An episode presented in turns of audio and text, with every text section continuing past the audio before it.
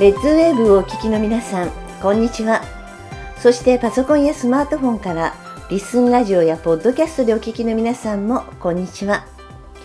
ルカ地球予報パーソナリティの小島慶です。ルカ地球予報はこれから地球で起こるであろう未来のことや今我々が備えるべきことを地球予報士のエルさん、ミカさんからお話を伺いそれを紹介していく情報番組です。ルカ地球予報。この番組は120歳までアクティブに生きる未来をつくる株式会社アルプロンの提供でお送りします。それでは今日もエルさん、美香さんのお話をお聞きください。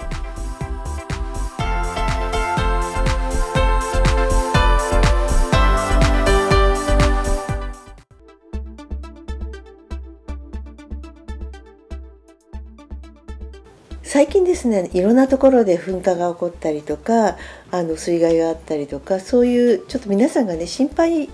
になることが多いんじゃないかなと思ってちょっとこれからね暮れに向かって不安になっているところがあると思うんでその辺で何か気になることってありましたか？あの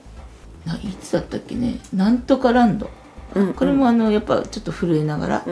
見たんですけど、うん、あのオーロラが綺麗なところ、うんが見えて、でそこにあの火球隕石が落っこってきて、でそこにあの隕石が大きいのが落ちたら、うん。うん、2022年の2月17日にそれを見たんですけど、うん、でそれが落っこってくるって言ってで落っこったら落っこったことがどうのこうのじゃなくて落っこったら、あの海底火山火山に着火するって。言われて、うん、そこからあの火山の噴火はあちこちで始まるぞっていうはあの、まあ、振動みたいなもので、あちこちで始まるからなってことは言われててでまあねうちのねあの禰豆子がね、うん、あのなんとかランドって言ったら「ネバーランドですか?」って。夢があっていいね。ね、えー、知らないかなって。ただその時にオーロラが見えるって言ったんで、うん、まあ、場所は特定せずに載せたんですよね。そうだね。で載せたのが2022年の2月17日で、うんでその時は気が付かなかったんですけど後日になって分かったのが2022年の3月15日か、うん、だから約1か月後にあの記事に載ったんですけど、えーと、観測で小惑星を発見したと、うんうん、ですごい珍しいケースらしくて観測された小惑星が2時間後に着水してるんですね。でどこに落ちたかっていうのを調べてみたら、えー、ノルウェーとアイスランドの間の海。だなんとかランドっていうのはこのアイスランドなんだっていうのを終わ落ちた後、えー、しばらくしてから記事気づいてで調べてみたらアイスランドが、あの火山があるんですけどやっぱスイッチが入ったようでずっと眠ってた旧火山がもうずっと毎年のように噴火噴火の兆候えー、止まらないっていうニュースが出てきたので、うん、あやっぱり見たことっていうのは現実になるしもともと一番最初からこの前もお話したんですけど一番最初から火山の噴火海底火山の噴火。で最初の地球予報から噴火って言ってることは最後は噴火だっていう話だったので。うん。で今それこそね本当にスイッチが入ってあのアイスランドだけじゃなくいろんな土地で噴火が連発してるので、もう本当に始まってるぞっていう感じですね。そうであの私たちはこのことを自分たちが実際にこう私は映像で見て、うん、その後ニュースに出てで地球予報で発信して、うん、でまあ、グループの方たちは当然それは見てるんですけど、うん、それ以外の方の方がダントツ多いじゃないですか、世の中の人全然気にしてないですよ。そうね。そうですね。特に日本の方何がって今年のお正月何しようとかあのだいぶ景気高くなったけどどうするみたいな話をこう街中でそういう話しか聞かないので今晩何食べるとか。だから実際今戦争でね今日もねあの食べれないとか死んでる子たちがいる中で本当に無関心なんだなと思って。じゃあだからといって自分たちがじゃあ今その戦争に対して何かができるかって言ったらできない。だから戦争はどのこうのって文句を言っても何もできない。けど、うん、そのこれから起こる天変地異のことについては、知ってることは伝えるのでこれに関してはあの本当に予防できる。でだいぶ前にその水のこともね言ってて、琵琶湖の水が飲めなくなるぞみたいなこと言ってたんですけど、今琵琶湖だけじゃなくてあの愛媛とかでもお水がみんな枯れちゃって、ダムの貯水率が0%とかってなってるのって、じゃあその現地の方たちはどれぐらい感じてるんだろうかなって言ったらあの今はあの田植えの時期でもないからそんなに気にもしてないくらいで、そのうち降るだろうみたいな意見を聞いた時になるほど。おそうかって。で夏でもないから水もそんなに使わないからみたいなすごくのんびりしちゃってる答えを聞いた時にこれ今年だけの話じゃなかったらどうするのって。だからそのために備蓄をしてくださいねって言って私たちあのあの、まあ、サプリメントの仕事もしてるんですけど、7年保存水とかっていうのを取り扱いをしてるので。7年ほどの水はやっぱりあったらちょっとほっとするもんね。そうだね。やっぱと備えとくっていうのはいざ何かあった時でも対処できるってことなのでその備えがないとやっぱり対処はできないし、うん、あの今本当に水質汚染の話なんかで言うと日本中でもあっちこっちで、うん、あの販売されてたお水の中からあの入ってはいけないものが見つかってきたり、うん、地下水の中からもあの人体に入れてはいけないものが見つかってきたり、うん、あのお水が枯れているだけじゃなくね水質自体が汚染されてるっていうのはニュースに出てるのに、うん、自分の住んでる地域じゃないと誰も関心を持たないので。うん。でそれが本当自分の地域で起きた時にじゃあ何か備えてますか、大丈夫ですか、飲み水確保してますか？ってなるとやっぱり今そうじゃない地域の人たちは頑張っとかないと。これが今自分が住んでる地域でこの物質が見つかりましたよってなった瞬間に皆さん水道水使うのをやめる、うん、やめた時にじゃあ対応できないその時にスーパー行って走って買えばいいよって思う人いるかもしれないけどその時にはもうスーパーには売ってませんよっていうのを知らないと、ね、実際にあの震災の後のね、はい、あのコンビニとかであの大雪が降っちゃった時のコンビニで、うん、物がないっていうニュースでは一回見てるんですよ、うん、皆さん多分。でもそれが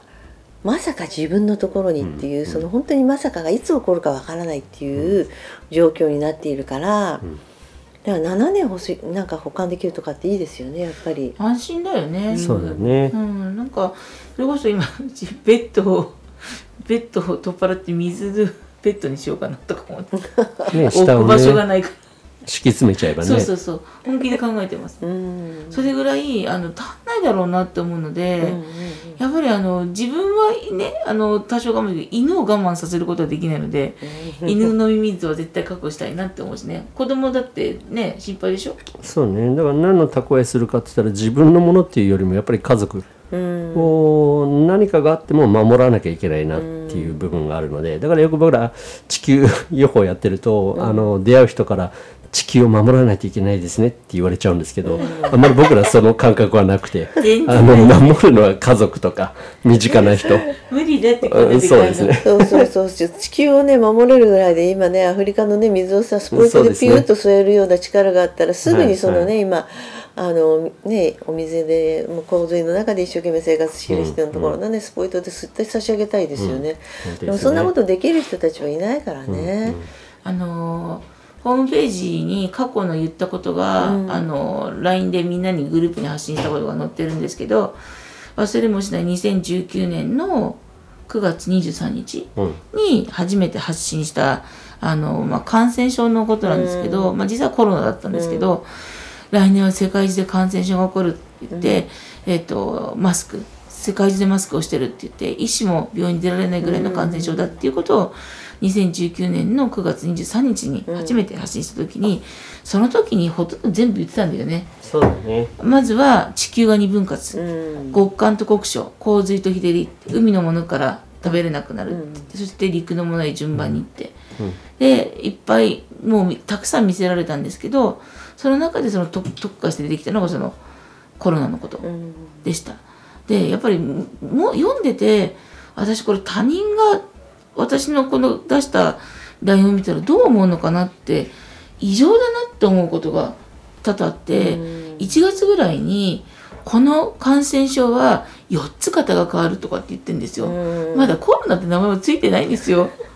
でまだ出てないのに、ね10月あたりにね第1波は11月の23日から来るとか言ってて、で後からあの初めて分かったのが武漢で出たのが11月28日頃からってあって、その日付まんまに先に言ってるんですよ。でなんかやっぱおかしいかなってまだワクチンもできたのにワクチンは3種類だってとか 軽く言ってて。ででこれ周りの人見たらやっぱりやこの人やばいって思うだろうなって思って。でもなんか怖がらせるために本当ねやってるんじゃなくて全員共感してくれないの分かってるので、必ずねあの反発する人はそれをネタに、うん、あの人こんなこと言ってたけどって言いたくなるの分かってるからあのあえてバズりたくないっていうか、うんうんうん、YouTube とかそういうのには出たくなくて、うん、このこのラジオで聞いてセミナーとかに来てもらって、うん、このやっぱり波長とか波動っていうもので共振共鳴してくれた人と一緒にやっていきたいなと思うからそうするとあなんかあのこの先にこうこういうことが起こるよってそれこそ2022、えーと、年のアイスランドの話の知ってた人は「ああ始まりましたね」っていう、なんか全然違うんですよ「どうしましょう」なくて「あ皆さん始まってますよ」とかって言ってすごいなんか「なんか知ってるから」っていう感覚で、うん、あなんかねで琵琶湖の水の件も、そっちの方面の方大丈夫って言ったら「何言ってるんですか?」って「だいぶ前から水買っとけ」って言われてるから家中水だらけですからご心配なくって返事がするんですよ。いいですね。ね。で備えておけばねそうあのどんどんと構えてるっていうのはおかしいですけど、ね、本当構えてられるのであの準備って本当大事だなっていうのを痛感します不安感がね減るんですよね、はいはい、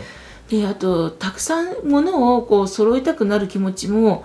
すごくかかるんですけど一般家庭ってそんなに置き場所ないじゃないですか。ないですね。一番困るんだよね。ねでよくあのエルさんが言うのが食べること3食食べることを目的とするなって言うんですよ。3食食べようと思うから取り合いになるし、うん、1日1食で十分だっていうね。そうね、言ってる私はちょっと5食ぐらい食べてる時はでも現にもうすでにね一日一食にしてる人たちは結構いらっしゃるんでそうそうでその一食に何を重点を置くかってことで、うん今実は私たちがそのこの地球予報始まってるからミッションとしてね、うん、これを一口食べれば一日体が持つっていうものを開発しろって言われて、今ちょっと協力していただく方とね、今開発中なんですけど、それを缶詰にして入れて保管していくと持つからって言って、食べるとか飲むっていうことをあの例えば病気されてる方で人工透析とかされてる方は、お水なんかも一日ね、すごい量飲んじゃいけないので、ね、でも食べ物で塩分を取らなければ水なんてそんな飲まなくてもいいんだってことが分かるのね、でそういうことをたくさんの知識の中で持っていって、自分たちが食べる分自分たちが食べる分じゃなくて食べなくても生きていけるようなことを今から本当は練習していってほしくて、うん、それから電気もガスも水道ももし止まった時の場合にどうするのかって言った時に、うん、有名なソーラークッカーの方が紹介していただいて、うん、ソーラークッキングっていうのをね、やっててで昨日あ昨日じゃないこの間いつだっけ12月の何日か3日3日かな、日曜日かな、うん、あのソーラークッカー大会っていうのがあってすごいですよ。あの太陽の光だけで炒め物できちゃうんですよ。焼き芋焼いたりとか。そういうのとかがあってねあの知っとくと本当にあの別に料理を自慢してほしい大会じゃないんだよね、うんうん、あの今こんな寒い時にもし災害が来て電気ガス水道が止まった時に、うん、あったかいものをお腹に入れてほしい。そのあったかいものをお腹に入れる時に12月の、えーと、マックス多分15度ぐらいだった日、うん、あの気候の中で焼き芋とかご飯が炊けたりとか焼きそばが食べられるっていうあったかいのがね、うん、お湯が沸騰してねそうすごいよね。お湯がカンカンに沸騰してる映像も来たんですよ、うん、そういうのを知っとくだけで心がなんか豊かになるっていうか、うん、なんか一番見にくいのがあの今生きてる人たちもみんなそうなんですけどあの人が羨ましいっていう感覚、これが一番次元を低くするというか、周りも下がってくるね、あの人はああだから私はこうだからっていう、うん、もうすでにすぐに自分を基準に考えて、人は羨ましがるっていう人たちは絶対物がなくなった時に奪う、あの人持ってるから。持ってるんだからもらっていいよねっていう感覚になるだろうなってね想像がつくよね。あの自分本位の人たちが確かに増えてきた時代で、アクセスして見た話の中に砂漠に穴が開いて、あの下からいろんなものが吹き出てくる、で下に吹き出てきたものっていうのは前にお話したんですけどミカは地球作った時の記憶などがあって、一番最初に自我の強いもの俺が俺がのものを最初に真ん中に固めてその上をコーティングして、あの地球を作ってるんだけどそこに穴が開いてその真ん中に閉じ込めたものが吹き出てきたっていうのをアクセスしてみてその後に最初コロナだったんで、コロナのことかなと思いきや実際に世界中で戦争が始まる、やっぱこれは自我の強いものが始めるのかなっていうのを感じるので。やっぱりその自我が強いもの戦争だけじゃなくて個人の略奪奪い合い。これもこれからもう普通のことになっちゃうのであの悲しいですけど、うん、じゃあその奪う人たちは何でかって言ったらないから奪う。じゃあ準備しとけば奪う必要がないでも準備してる人が少ないとやっぱり奪い合いが起きるので一人でも多くの人が準備すること。一つでも多くの自治体が準備することっていうのがすごく重要ですよね。私たちそのさっきエルさんが地球を救えますかみたいな話言った時に全然興味ないからね、うん、地球なんとかなんて動画外でも無理じゃないですか、うん、一般人以下だのにね、うん、ね。本当に。なのにそんなこと考えたこともないですけどだ最近こう人と話をしてて痛感するのが本当に羨ましい病、で羨ましい羨ましいって言ってる人たちって全部他人のせいにするんですよ。あの人はああだから幸せなんだよねとか、この人ってこうだから苦労なくていいよねとかっていう話を聞くとなんでそんなこといちいち言うのかなと思って、あ暇だから人のことを批判ばっかりね、する人たちって物がなくなった時にあの人たちは先に地球予報を聞いてたから持ってるからいいよねとか、でもその人たちはその人たちに対してもこういうことがあるから聞いとこうねって地球予報ってあるから聞いとこうねっていう時に聞いてないはずなんですよ。うん。そんなこといい怖いからいいって言ってる人たちが後から先に聞いててずるいよねって言って先に聞いてて持ってるんだから私にもちょうだいよってことを言ったりするんだろうなっていうのを大体想像つくので、今から付き合う人たちをね選ばなきゃいけないですよ皆さんって言いたくなる。あの全ての人を救おうなんて思ってないんだけど本当に物がなくなった時に自分を犠牲にしてでも誰かのためにっていう人たちと一緒にいるとよくあの地獄の話と天国の話で、昔した話で地獄も天国も同じ料理の皿があるって。でもあの天国も地獄も長い箸しかなくて、うん、その箸でしか食べ物が取れない。地獄の人たちはその長い箸を取り出して食べ物を自分の口に入れようと思うけど箸が長くて口に入らない、うん、だからいつも上苦しんでるって。でも天国の人たちは長い箸で食べ物を取ってあなたからどうぞあなたからどうぞって相手の口に入れるって。だからいつもお腹がいっぱいで幸せっていう話を聞いたことがあってまさにここからそういうふうに振り分けになるんだろうなって思ってます、うん、だからこの真剣に言ってるんですよ。あの地球予報って。見てる時は恐ろしいのででしかも見たことがニュースに出るってことは、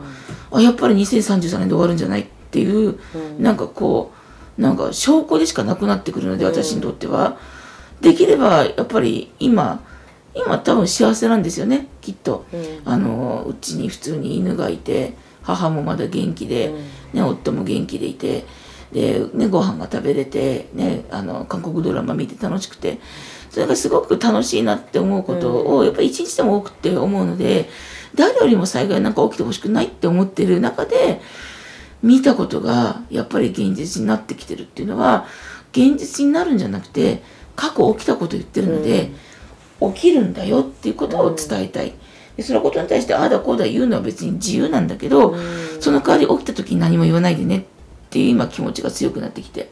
だから全員は救えないぞって救う気もないんですけど自分で自分のことを守る。ってそのことを伝えることが一人一人が救世主になればいい。って私とエルさん救世主の救世主なんかなるつもりないもんね。なあのそういう存在でもないと思ってるしあのよくこれも聞かれるんですけどミカと活動してると、うん、あのなんか神の感覚ありますかって言われることがあって全くないですと。でよくこういうエネルギーだったり見える人たちが自分で神を語ってしまう方がいるんだけど本当にあのそれを見えて感じてたら多分語らない。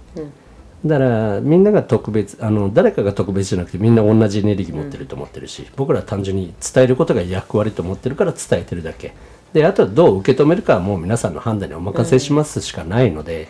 で共感してやろう頑張ろうという人は頑張ってもらえばいいし、あの共感できない人は無理に共感してくださいっていう気もないし、あのそれはもう皆さんおのおのの判断でいいのかなっていうのはすごく思います。ただ僕らはいつも言うのはあの出会って共感してくれた人はみんなが自分の周りの人にとっての救世主になってくれっていう話だけですよね。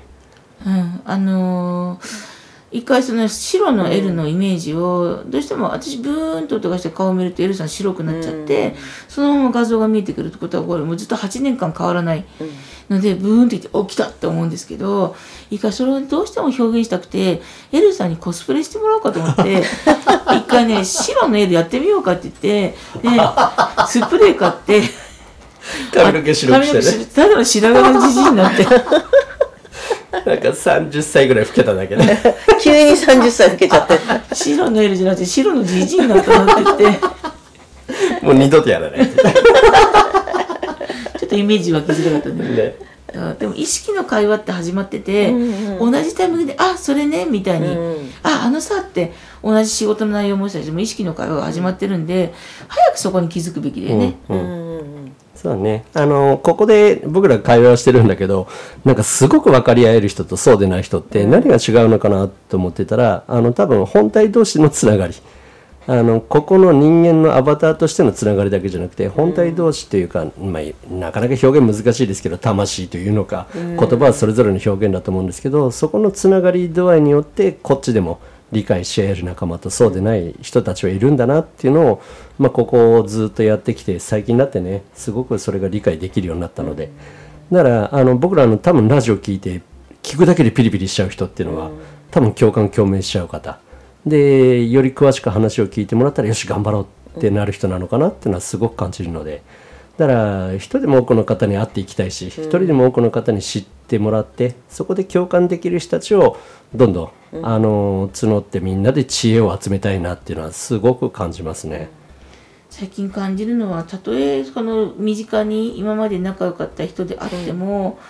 やっぱり共感できない部分が多くなってきたりするってことは分かれ道なのかなって本気で思うようになってきて、でまあ本当にねいろんな人たちと一緒に歩んできたけどこれからあのロールプレイングゲームなのであの少年は村で育って町に向かっていって、あの最後お城に向かってね、その間に武器を作ったりあの薬をもらったりとかして戦いながら仲間増やしていって最高の仲間と一緒にラスボスを倒すのがゲームなんですけどやっぱりその時お世話になった村の人町の人ってお世話になったって記憶は大事だけれども先に向かっていくのにその方たちとは戦えないんだなって、だから皆さんの中でも人間関係が変わってくる人いると思うんですよ、それはこれから先に一緒に向かっていけるかどうかっていうところのふるいにかかってきてるんだなっていうことで、あの私たちもねいろいろ考える部分があるんですけど、そういう捉え方をするとあんまり悩まなくて済むのかなって思います。で本当にプツンとなくなるっていうのは何回も見てて、これは消しても消しても消えない、うん、でなんか平気じゃないって思うとプツンなくなるぞ。って必ず言われるしクリスマスケーキの今年の高さ、うん、もうびっくりする値段が。なったね。本当にね。ね予約の紙見てねうわーとか思うもんね。ね、あのクリスマスケーキとチキンがまともに食べれるのは今年が最後だって、うん、2021年に言ったんですよ。でも確かにねあの時の値段と全然違うし、うん、また鳥インフルも流行ってるし、うん、あと感染症だよね。そうだね。感染症もその2019年の時に終わったと思ったら次から次へって言って、実際今次から次へなってるじゃないですか。でエルさんが言ってるのが37か B7 が出たらこれは終わりだぞみたいなこと言われてるので。やっぱりそのマスクに関しては陰謀論説とかいっぱいあるけれど実際に私今年マスク外し始めて、結局扁桃腺になって寝込んだんで やっぱね自分の判断だよね。そうだね。自分でどう考えて自分でどう行動するかなのでで例えばしたくないって考える人は僕はしなければいいと思ってるし、うん、ただ一個違うのはそれを周りに強要しちゃいけないんじゃないかなって、うん、あの全部自分の判断でしたい人はするべきしたくない人はしなくていい。それも全部自己責任なので、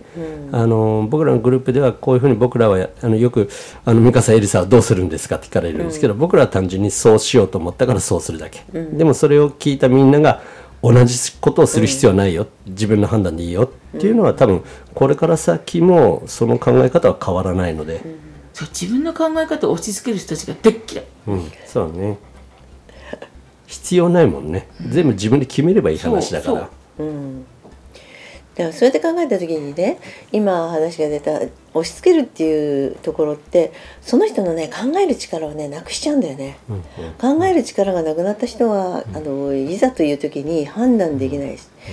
で選択肢を与えられているっていうことが分かるか分からないことによって正しい方向が選べるんだよね。選択肢が他にあるのに気が付かないで間違った方だけに行っちゃうっていうことってあると思うのでなのでそういうなんかね変わる時っていうのは自分の周りに気が付かないうちに選択肢があるから選択肢をよく見てそれで自分で判断する、その自己判断っていうともう良い悪いだけですぐその場で決めようとするんだけど、それ自己判断するには裏付けがないと結局みんな後で後悔するんだよね。あの時もうちょっとっていう風になるんで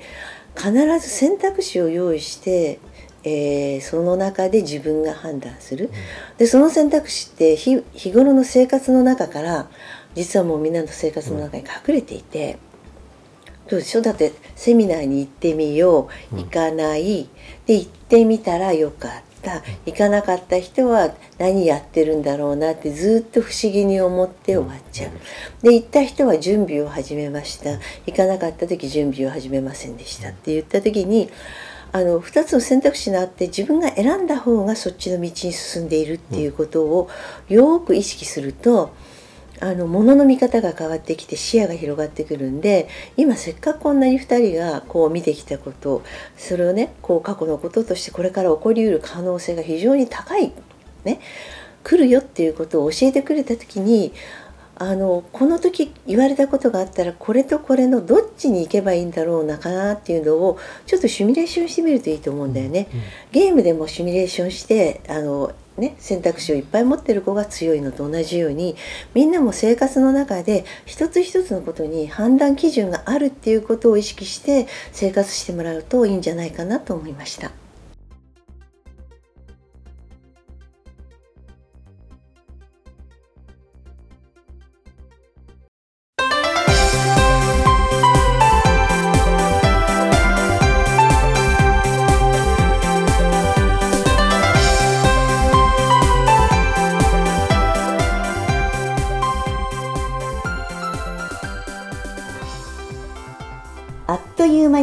です。皆さんも周りの大切な人にぜひこの情報を伝えていただきたいなと思います。情報を伝えていただくにはやっぱりこの番組名ルカ地球予報を大勢の方にご案内していただけたら嬉しいです。ルカ地球予報では X のアカウントを開設しています。